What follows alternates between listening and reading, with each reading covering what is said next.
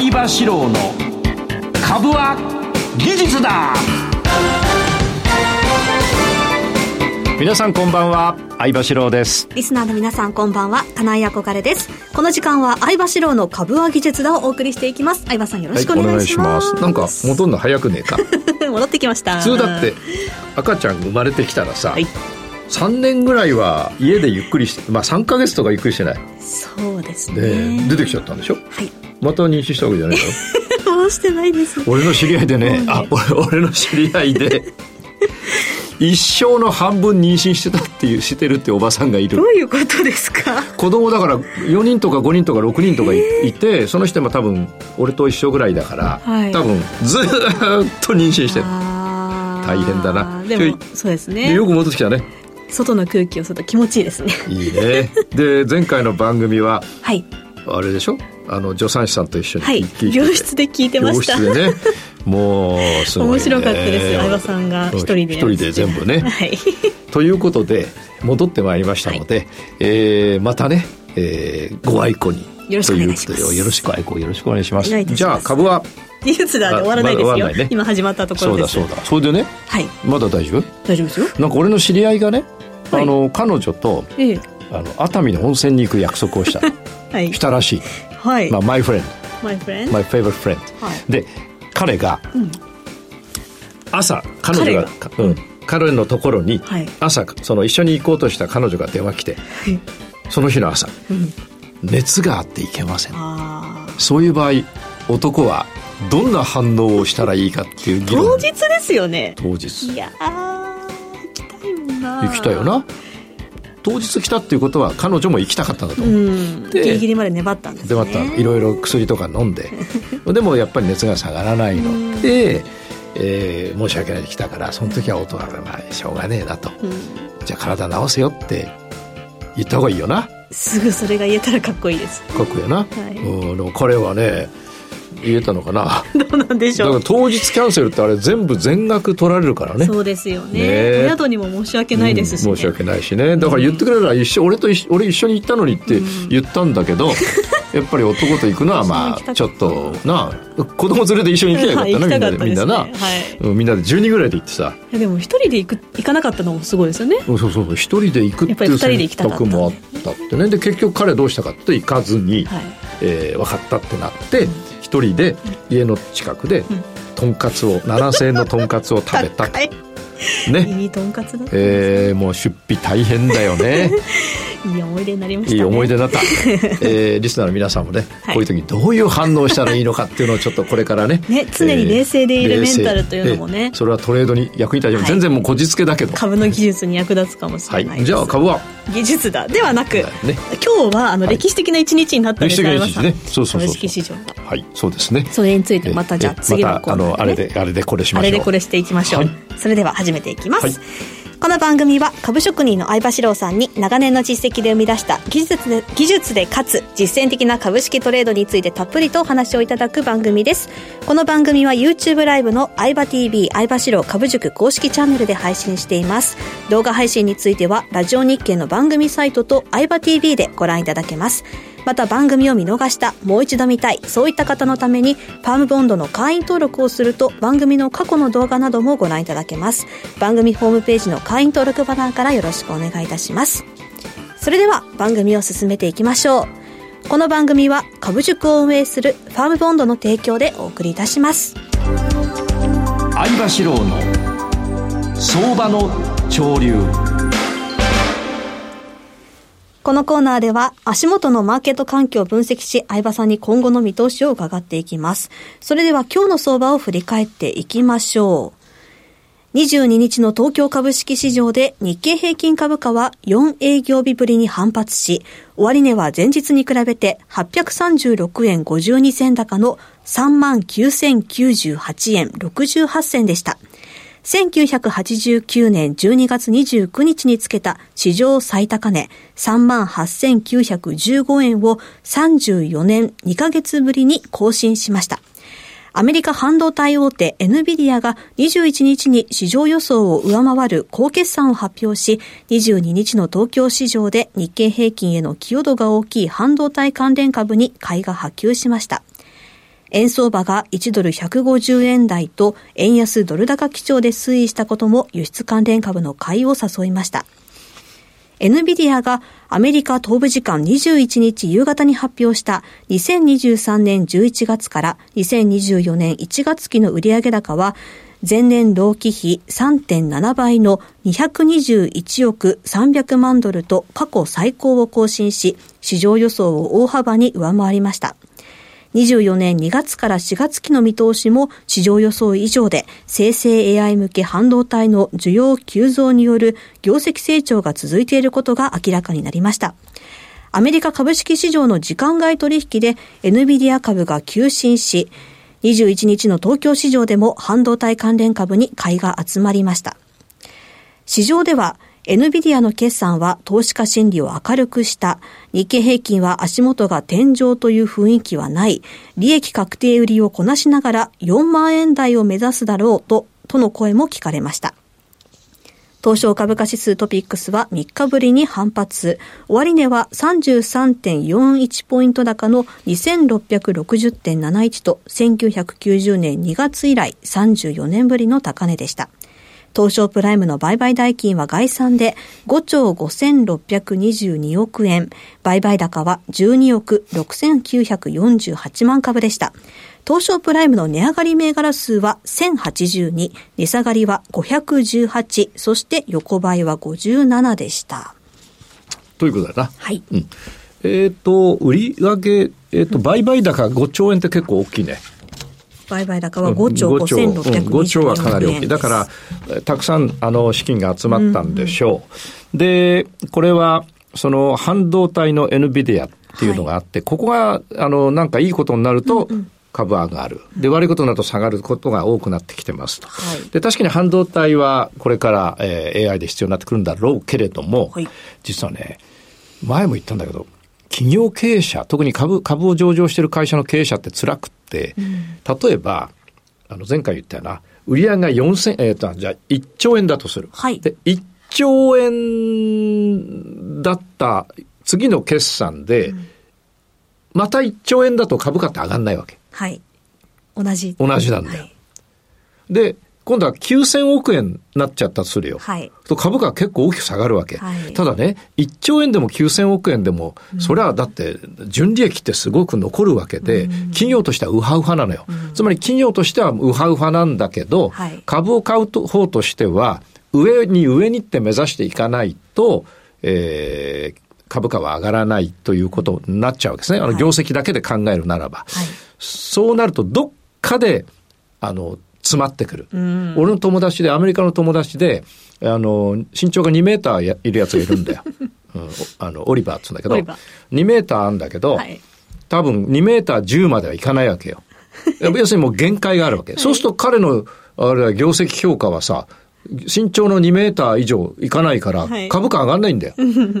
で、ただ、じゃあ彼が2メーターであって、はい、ほとんどの人より高いことは変わらないんだよ。だから、上場企業の経営者ってのは、最後苦しくなるわけ。なるほど。で、半導体この NPD 上がったって言ってますが、はい、日本の半導体株も、かなりいいとこまで上がっちゃっているので、うんうんうん、えーここから例えばもっともっと上げるっていうことになると苦しいこともあるわけですよ。はい、十分業績いいんだから。はい、例えばじゃあ俺が年収30億だとするじゃん、はい、十分いいじゃん。それが29億に下がっちゃったらさ、なんか俺の価値が下がるみたいになっちゃうわけ。株価で言ったらな。で、本人は関係ないで残ってんだからいっぱい。ね、ということなんで、でね、日本の半導体銘柄も似たような状況が起きてるの。オリバーと。オリバーと。うん。オリバー現象。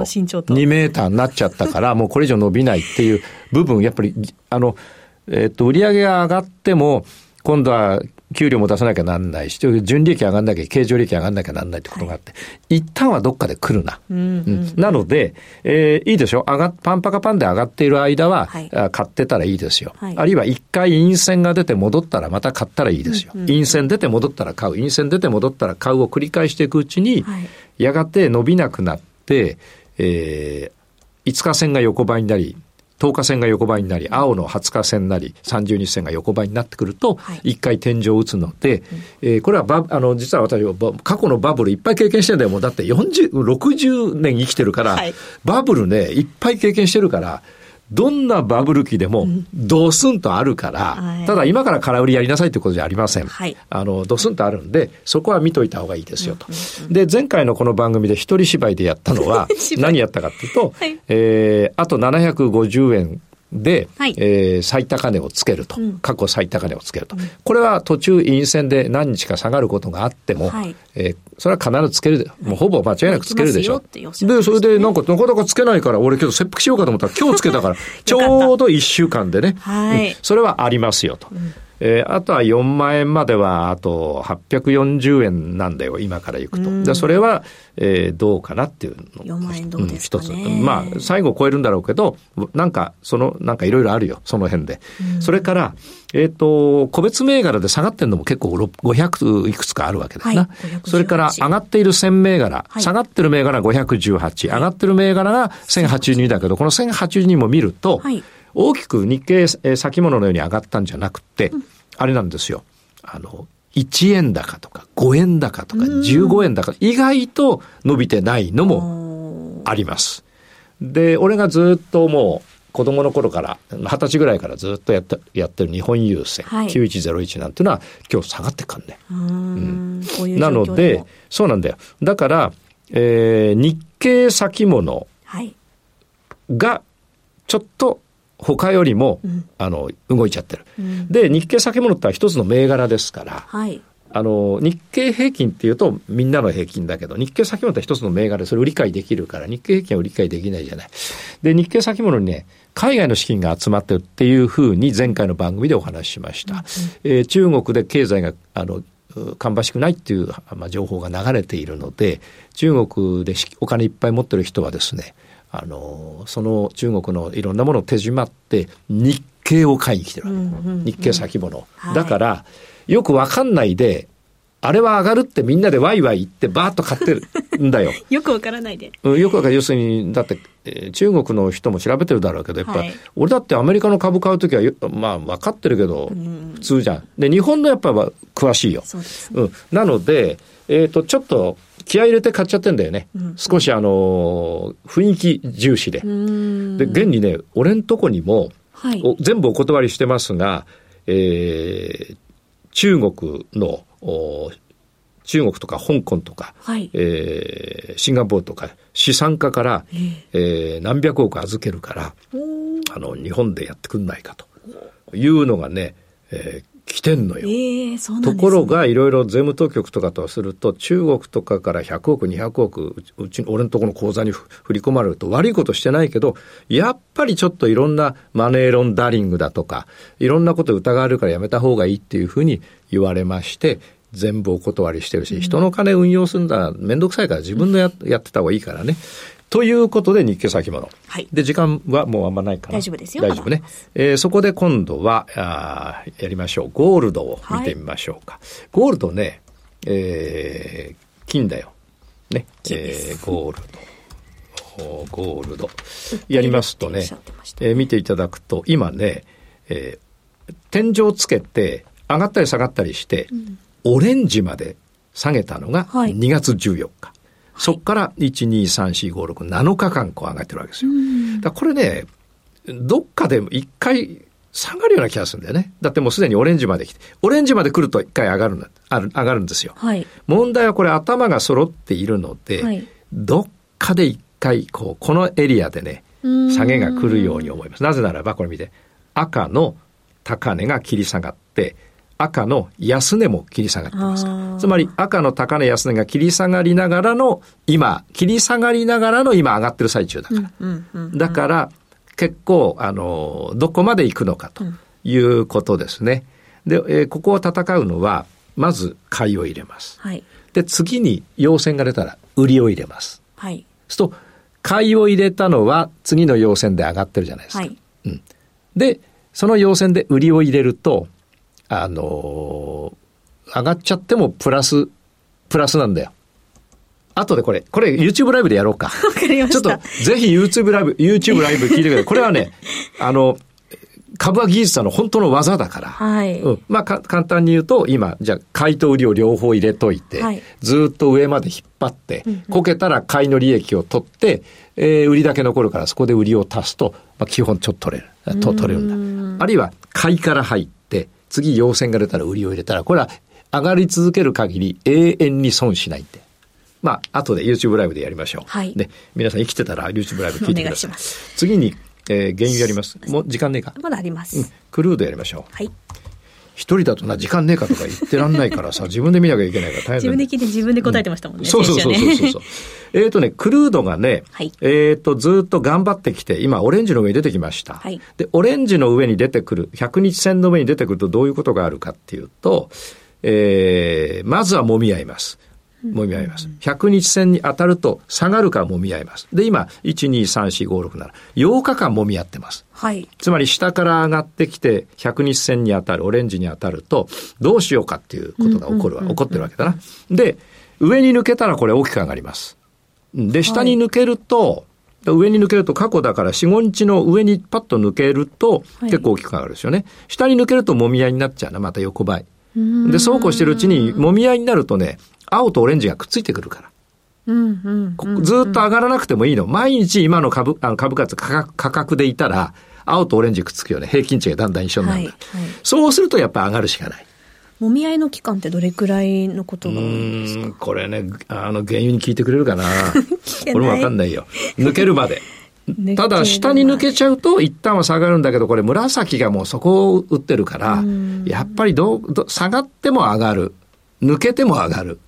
ただ下がった時にどこで返すかは下半身で出てからと。はい、こういうことになると思いますね。だ面白いですよ。うん、それとね、えー、っと、俺、シルバー。はい。シル、シル、シルバーを、シル、シル、何シルシル言ってシルバーをね、買ってたんだ。はい。うん。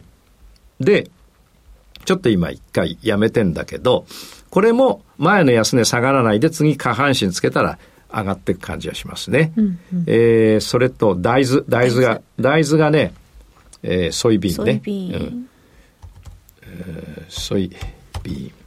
ソイビーンズフューチャー。えっ、ー、とね、これずっと下がってるわけ。はい、ずっと下がってるわけ。だこれいつかは上がるんですよ。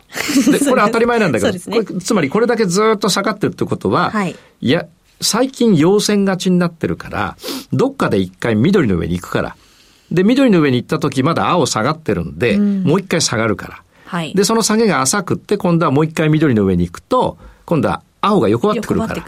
そうするとちょっと強くなる。で、青を抜けたら買うんだけど、また下がったら、その下げが、えー、前の安値行かないであげればダブル底だから。そうすると結構上がってくるんで、ずっと下げたやつは、あの、いつかわからないけど、毎日毎日毎日見ていれば同じ時間に、はいえー、やがてそういう下げ止まりが見えてくるんで、うんうん、えー、これは、あの、明日とか明後日ではないだろうけど、あの、必ず勝てます。結構長く下げてますね、うん。こういうのは見てたらいい。で、半、3ヶ月待たされるか2ヶ月待たされるかわかんないけど、必ずその日がやってくる。うん、で、今のところ割らないで横ばっていくと全部の線が横ばっていくから、はい、そうするともうそこになっちゃうんだから。うん、だからこういう、あのー、観察銘柄を作っておいて、もう1ヶ月でも2ヶ月でも3ヶ月でも毎日1秒毎日見てやると、はい、いつか止まるんだ。うんうん、あの、皆さんが大きく上げた銘柄後で見ると、必ずそういう、あの、ことがあってそこ、あの、つけてますからね。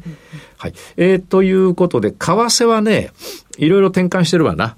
うん。で、後でゆっくり、あの、YouTube の時にちらっとやりましょう。それから個別銘柄。この2、3年月足で見て2倍とか 3, 3倍とか4倍になった銘柄って結構天井つけてんだよ。この2、3年で、うん、日経先物が、はい、えー、史上最高値をつけました。はい、で、全部がバッと上がってるかとそうでもない、うんない、ということが分かってきた。はい、えー、で、この2、3年、あるいは4年ぐらいで、株価がね、3倍、4倍、5倍になったのが、はい、あの、大型銘柄でもある。はい、で、これはね、やっぱり天井さすがにつけちゃってきてると。思う。うん。うん。で、天井つけるっていうことは、赤と緑と青が近づいてきてる。結構あります。はい、で、俺空売りしてるのもあります。ただ、今こんな上がってる時に空売りを推奨して頑張れとは言いません。うん、ちゃんと上げてるものは買いで取り、かといって上げすぎたもの、この2、3年で3倍、4倍、5倍になってる普通の大型銘柄。はい、あの要するに誰でも知ってるような、はい、あの変なこんなんじゃなくて。うん、うん、だからそれは、あの、売り狙いでもいけるかな、うんうん、ちょうどいいですよ。売ったり買ったり両方いけるんで、そうです、ね、面白い相場、えー、なってきました。ただ一応ね、えー、40年ぶり ?30 何年ぶり ?34 年ぶり。34年ぶりに、はい、えー、最高値をつけたぞと。はい、ね。えー、これはまあ皆さんおめでとうおめでとうって言ってんだろ？う。ね。えー、まあ俺から見たら上がっても下がってもいいからな。ただ、上がった方が全体が活気があるかなって気がするよね。気持ちいい感じがします、ね、はい、以上、はい。ありがとうございました。以上、相場志郎の相場の潮流でした。株は技術だ。投資の提言。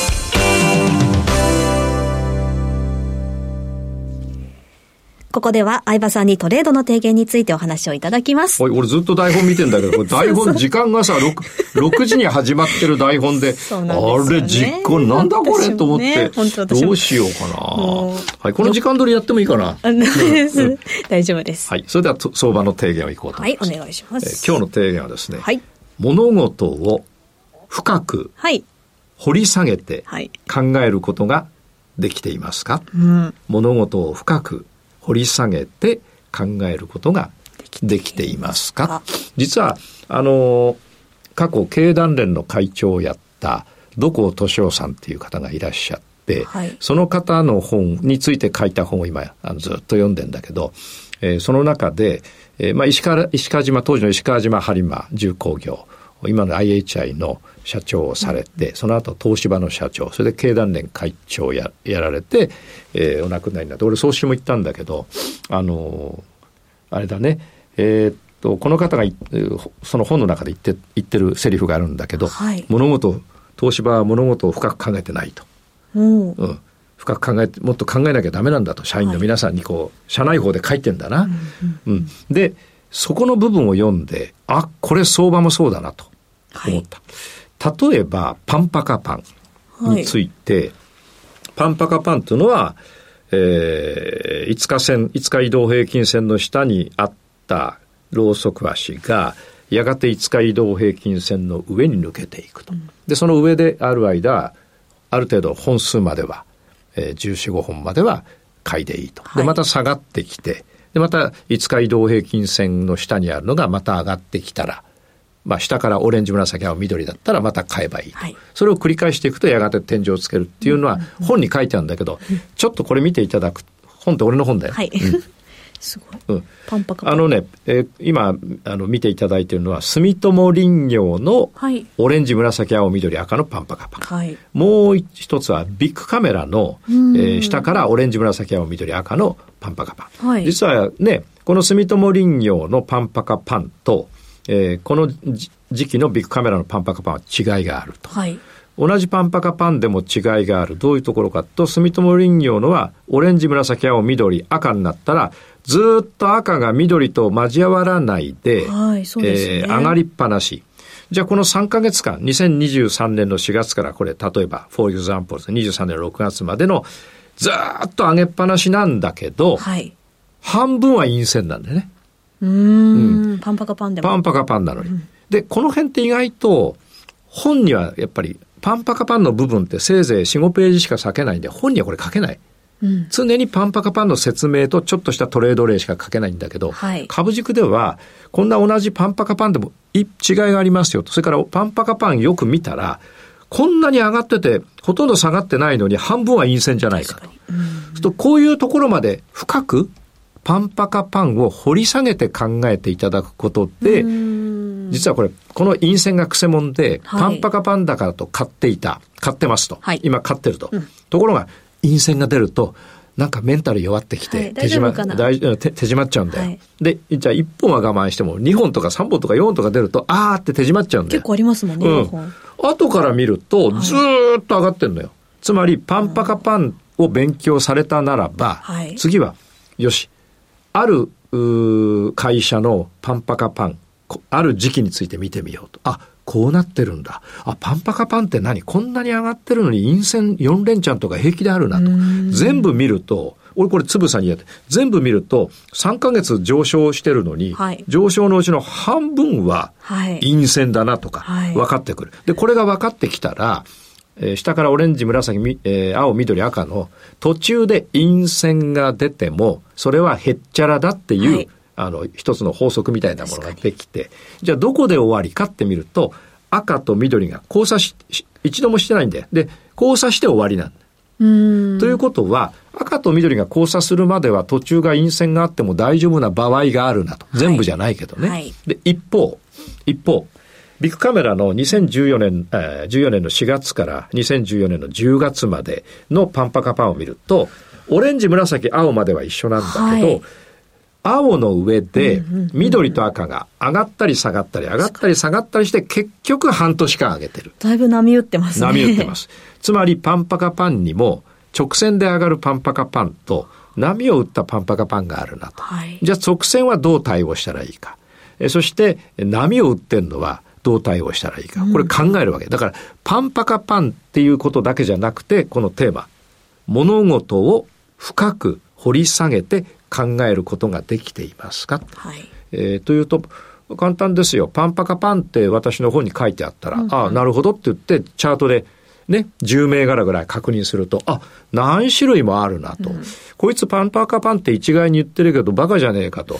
何種類もあるじゃんと。さこの、えー、住友林業とビッグカメラだけでも違うなと。じゃあ、全部に共通したやり方考えてみようじゃないか。ってなると、結局ね、えー、住友林業のパンパカパンが終わるのは、だ途中の陰線は気にしないってことだ。はい。で、ただ、緑と赤が交差すると終わっちゃうわけだ。あ上からね、はい、下に。そうすると今度はビッグカメラでやると、やっぱり確かに、半年上げてるけど、途中で赤と緑交差したら一回終わり。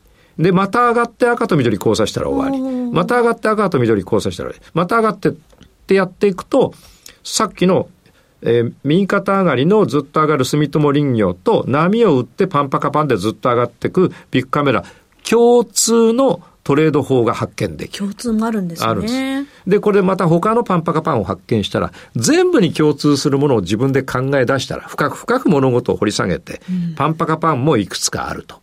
で、それを全部共通するものを合わせたら、えー、今度は実際のトレードでその場面が来たら、よし、俺はもう分かってるから、ここで入れよって話になると。で、単なる赤と緑の交差だけじゃなくて、えー、本数も当然入ってくるわけですね。はい、うん。ということで、しかもね、このビッグカメラの波を打ちながら、上げ下げ上げ下げして半年上げているパンパカパン。はい。えー、もですね、結局はね、青を割ってないんだな。そうですね、うん、青に当たると上がっちゃう。うん、で、えー、それから、これ、陰線のところにさ、黒い線引いてんだけど、はい、まあ半分とは言わないけど、うん、結構ありますね。5分の2ぐらいは陰線があるね。うんうんうん、しかも天井になってくるほど、なんとか陰線が増えてくるとい。うように特徴があるじゃない。はい、そうするとパンパカパンでずっと上がってきて、3ヶ月、4ヶ月上がってきて、天井近辺で、えー、陰線が増えてきたら、はい、そろそろ、あの、天井だなと。はい。いろんなことを深く考えるってことだな、うんうんうん、ということでございますよ。そ、ね、してまたそれが逆パンパカパンにも通用するのかとか、うん、それもやってみる。深く考え深く考える。大事ということ、ね、分かりました、はい、以上株は技術だ。投資の提言でした。この番組は株塾を運営するファームボンドの提供でお送りいたしました。それではこの後の YouTube の延長配信も皆さんお楽しみください、はい、それでは行きましょう、はい、株は技術だ